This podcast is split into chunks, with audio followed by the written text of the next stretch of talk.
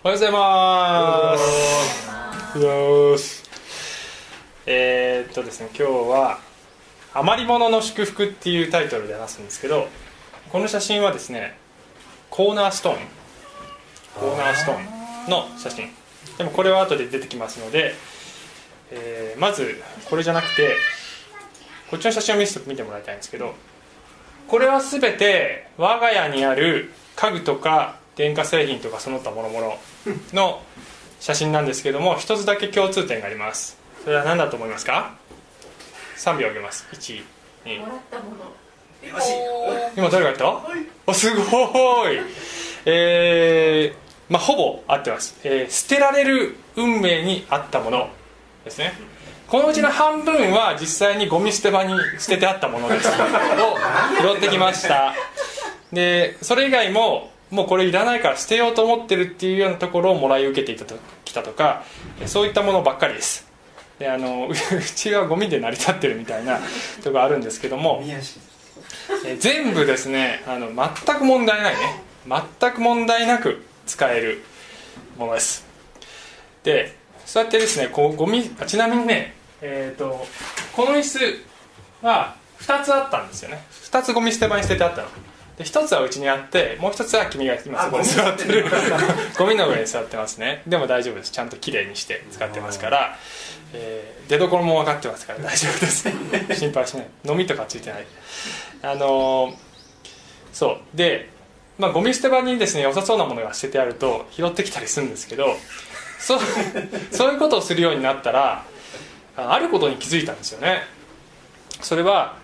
いいものを拾ってきた時でそれがしかも自分の必要としているもので全く問題ないもの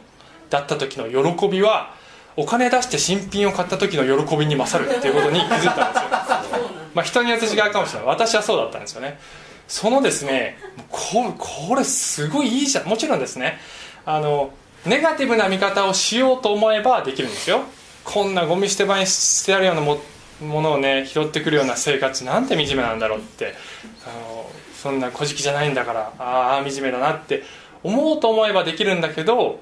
あの全てのことは見方一つで全く違うように見えるわけですよね。スイッチ一つで変わるわけですよ。でこんないいものを神様は一銭も払わずに与えてくださったんだっていう。神様は本当に私のニーズを満たしてくださる方だっていうそういう感謝と喜びが心にあふれてくるわけですよね。であのもし私が、まあ、年収2000万円ぐらいあったとしたらこういう喜びを知ることはないわけですよ。あのゴミ捨て場に捨ててあるものなんか目に留めないわけです。たとえそこにいいものが捨ててあったとしてもあの拾ってこようとは思わないわけですよね。でこういう喜びを知ることができたのは、まあ、欠乏してるからですよね、まあ、欠乏してるほどしてませんよ。あの貧乏っていうほど貧乏。本当に欠乏してる人から怒られちゃうかもしれないですけどちゃんと神様は必要なお金も与えてくださってるので心配しなくて大丈夫ですが、えーでも決してまああのすごく裕福ってわけじゃないわけですよね。でニーズがある必要を覚えてるから初めて気づく喜び。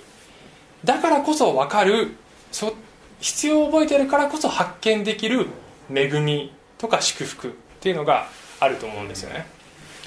えー必要を覚えてなければ気づかないものっていうことがあるわけですよ。でそれは今物質物質的な側面にあの注目して言ってるわけですがそれは一つの例えであって目に見えない世界のことでも同じ法則があるっていうことなんですよね。つまり魂のニーズ霊の上乾き真理に対する、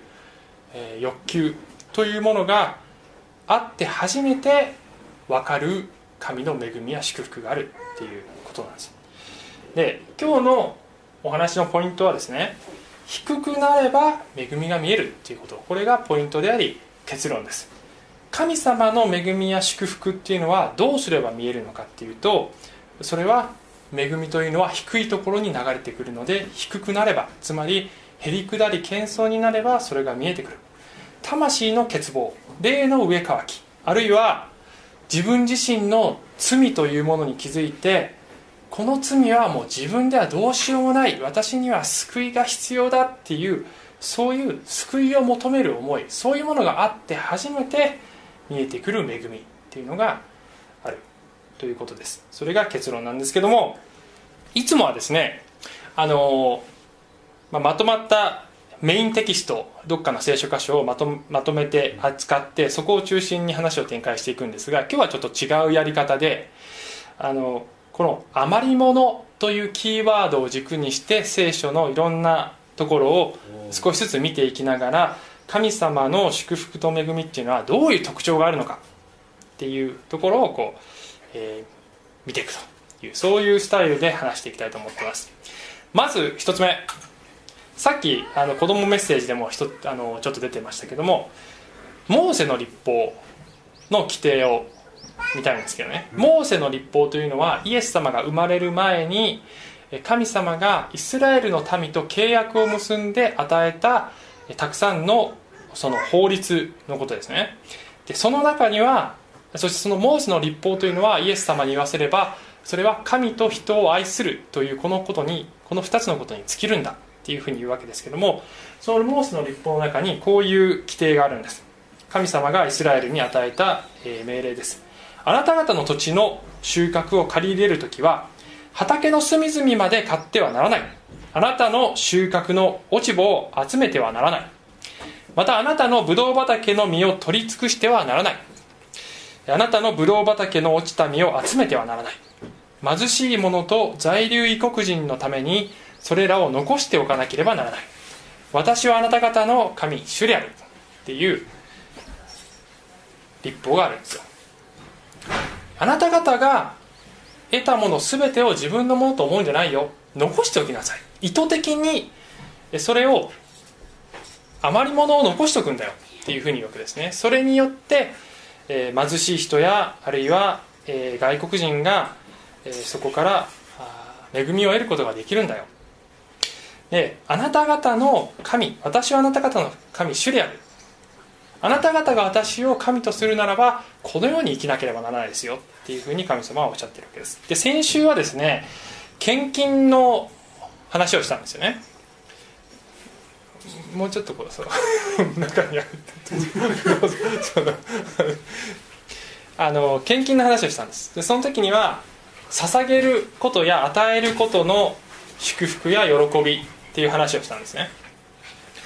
でこの聖書の箇所はそそういう観点でももちろん適用できるんですけれどもどちらかというと今日はですね与えられる側の喜びにフォーカスしたいんですよね。でそれがすごくよく表れているのがあのこのこの絵有名な絵見たことあるんじゃないですか？ミレーの落ち葉拾いっていう絵なんですよね。でこれは、えー、3人の貧しい女性がこの畑の落ち葉を拾っている絵なんですよね。で1800年代の中頃に描かれた絵なんですけどもミレーはクリスチャンだったので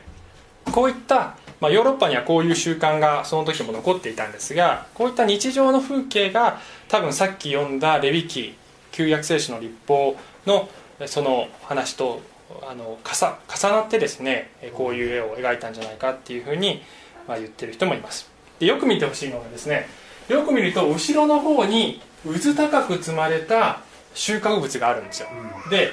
よく見るとここにね馬がいて馬に乗った地主がその馬の上から収穫を監督してる図なんですよね。でそこにはすごくたくさん収穫があるわけです。でミレーはなぜ後ろの図をクローズアップして描くんじゃなくてこちらの女性たちをクローズアップして描いたのかそれはこちらの方に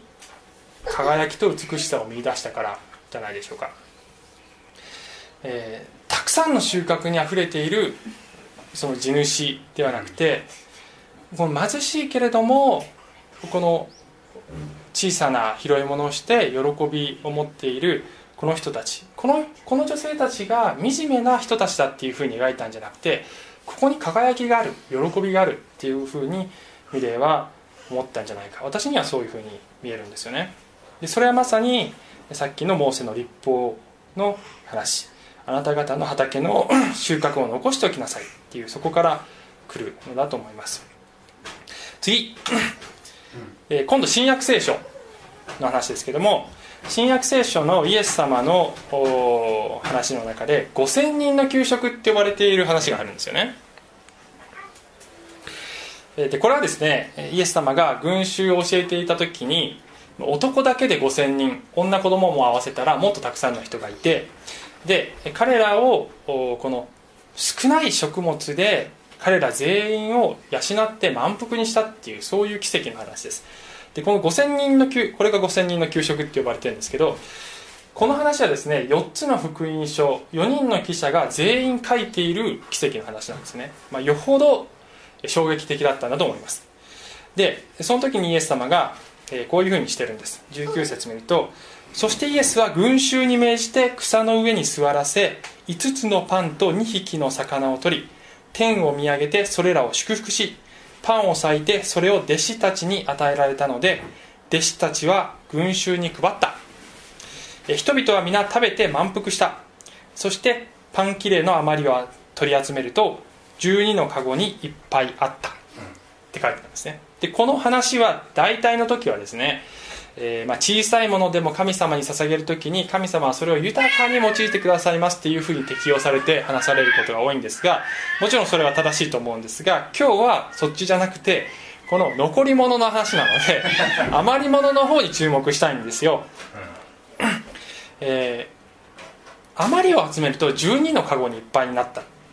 てなってるんですよねでこれと似たような話がこのすぐ後にあって4000人の給食っていう話もあるでほとんど同じなんだけど何が違うかっていうとまず5000人じゃなくて4000人だったっていうことともう一つはこの5000人の給食はイスラエルの人たちつまりユダヤ人がこうメインの聴衆だったんですよ。でもう一つの4000人の方は異邦人がたくさん住んでる地方でおそらく群衆のほとんどがメインは異邦人だったというふうにかあの思われるんですよね。で残りのまたそこでもあの余りを集めるんですけどそれは7つのカゴにいっぱいになったってもう一つのが書いてあるんです。で聖書をですねよく読んでおられる方はあのお分かりだと思うんですけども聖書の中の数字っていうのはすごくいろんな意味があって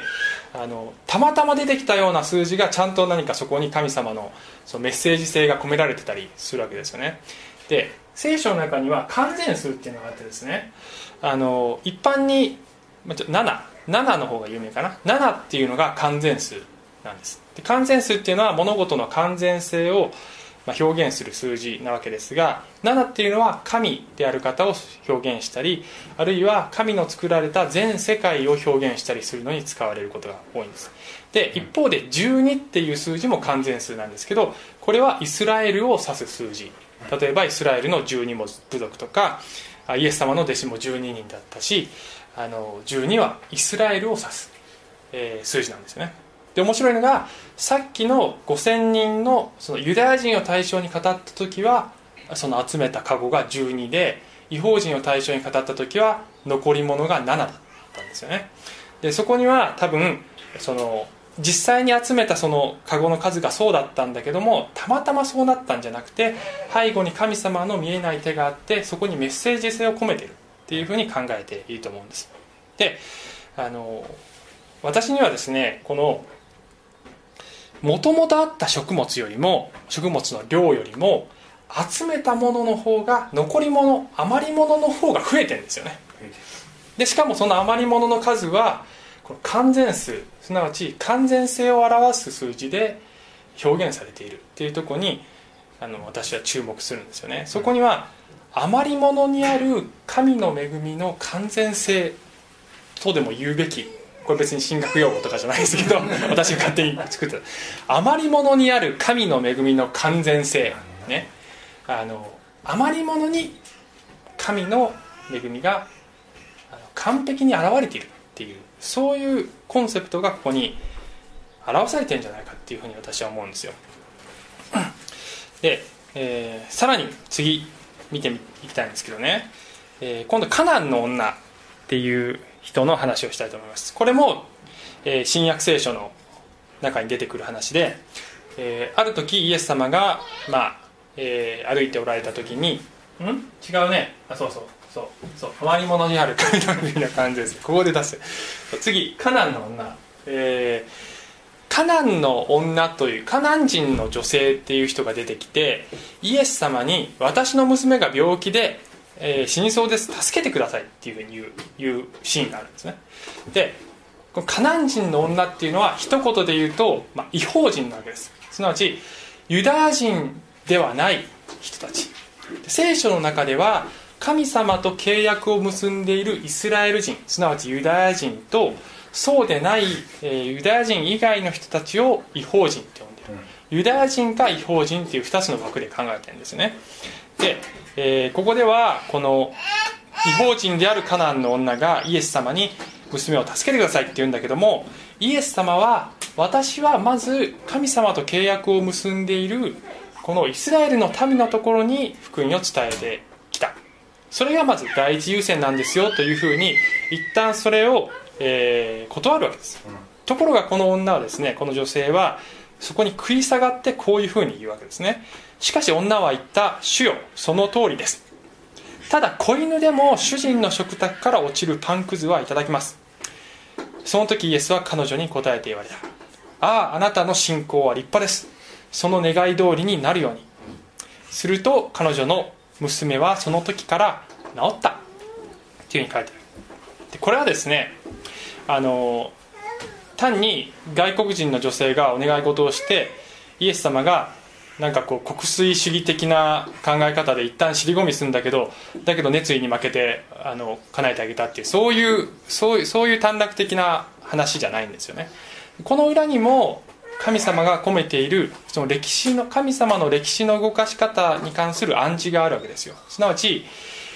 神様の聖書を見るとですね神様のその救いっていうのはまずイスラエルと神が契約を結びそしてそのイスラエルの中からやがて来たるべき救い主メシアと呼ばれている救い主が来るよという予言があって実際にそのイスラエルからイエスが生まれそしてそこから全世界の違法人に救いが述べ伝えられるというそういう、えー、神様の世界のへの救いのもたらし方っていうのが聖書を通して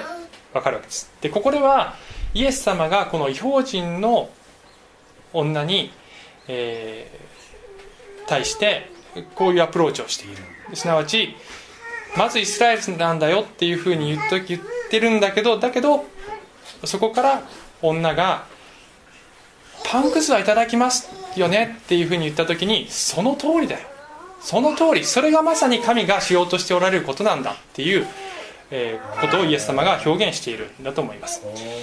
でじゃあ食卓からから落ちるパンくず余り物は不完全で不十分なものなのかっていうとさっき言ったこれです。余り物の中に神の恵みそして救いが完全な形で現れるっていう原則がそこにあるっていうことがこっちのカナン人の女の話の中にも現れてるんじゃないかと思うんですよね。じゃあ聖書の中における究極の余り物は何かというとそれはイエス・キリストなんだっていうふうに聖書は言うんですね。イエス様が、えー当時のイスラエルの宗教の指導者たちと話していた時に彼らが全くそのイエス様が救い主だっていうことを悟らないので彼らにこういうふうに言うんです。イエスは彼らすなわち、まあ、当時のユダヤの、えー、宗教指導者たちに言われた。あなた方は次の言葉次の聖書の言葉を読んだことがないのですか？この聖書の言葉っていうのは旧約聖書で予言されているメシアに関するつまり救い主に関する予言の言葉を知らないんですか？っていうふうにイエス様が言われるんですよね。家を建てる者たちの見捨てた石。それが礎になった。これは主のなさったことだ。私たちの目には不思議なことである。っていうふうにイエス様が言う。でこれはですね詩編118編に書いてある言葉をイエス様が引用してこれは私のことなんだよ。っていうふうに当時の宗教指導者たちに語るわけですよね。で何を言ってるかというとこの家を建てる者たちっていうのがこのイスラエルのこの偉い宗教者たちのことなんだってことですよ。で神様はこの救い主をイスラエルにまず使わされたんだけどもその当のイスラエルのリーダーたちがイエスなんか救い主ではない予言された救い主ではないというふうに拒絶することになるんです。でその結果、まあ、十字架につけられるんですけどもところがこの重要人物たちがこんなのいらないと言って捨てたその石が、えー、この礎、まあ、コーナーストーン。コーナーストーンっていうのは、まあ、伝統的にその石造りの家を作る時にその家を補強するための最も重要なその部分。土台でありそしてその、えー、コーナーストーンの場所を決めたらそれでその家の場所と角度が全部定めてしまうというそういうあの土台となる一番重要な部分の石をコーナーストーンっていうんですね。これがこの礎っていう言葉なんです。捨てられた石がこの家を建てるための一番重要な部分になっちゃったんだよ。それは主のなさったことで私たちの目には不思議に見えるっていうふうに言うわけです。イエス様はこのイスラエルから捨てられたわけなんですけど捨てられたのはイスラエルからだけではなくてイエス様は十字架にかけられたんですがそれはローマの刑によってかけられたんですよね。ローマの極刑なんです。極悪人を死刑にするための刑。それが十字架の刑です。でローマ人っていうのはすなわち違法人なわけですよ。だからユダヤ人からも捨てられそして違法人からも捨てられた。それがイエス・キリストの十字架なわけです。で違法人から見てもユダヤ人から見ても捨てられた石であるキリストが全世界に救いをもたらすその礎になるということが予言されていてそしてイエス様はその通りに私はなるんだよなるんだよというふうに言われたわけです。イエス様は究極の余り物なわけです。よそこを通して神の救いの完全な、姿が表されるっていうふうに聖書は説いているんじゃないでしょうか。液状化っていう現象がありますよね。あの地震が起こった時に地震の激しい揺れでその地盤の中の土の噛み合いが崩れてで地表に水が溢れ出すそういう現象のことですけども、まあ、家が、まあ、それで傾いたりとかね被害を受けるわけです。で最近のニュースでやってましたけどもこの液状化を防ぐための画期的な対策が最近なされていると。それは、えー、地表に杭をですね木の杭を打ち込むんだって。で何本も打ち込んでそうするとこの、えー、揺れが起こった時にもこの構成がずれなくて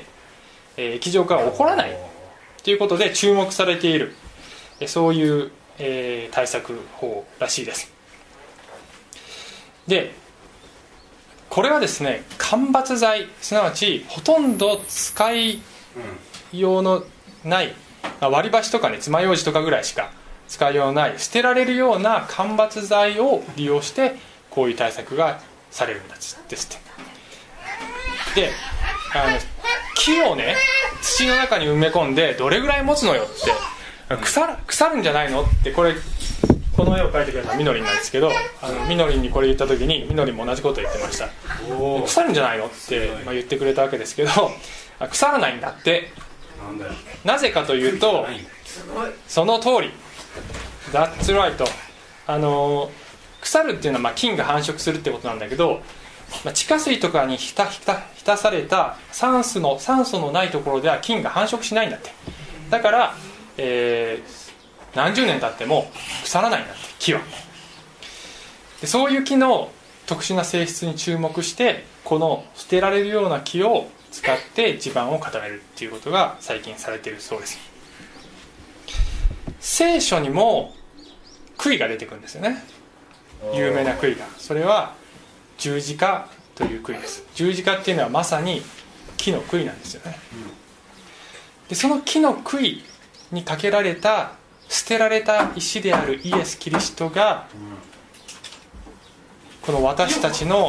ああ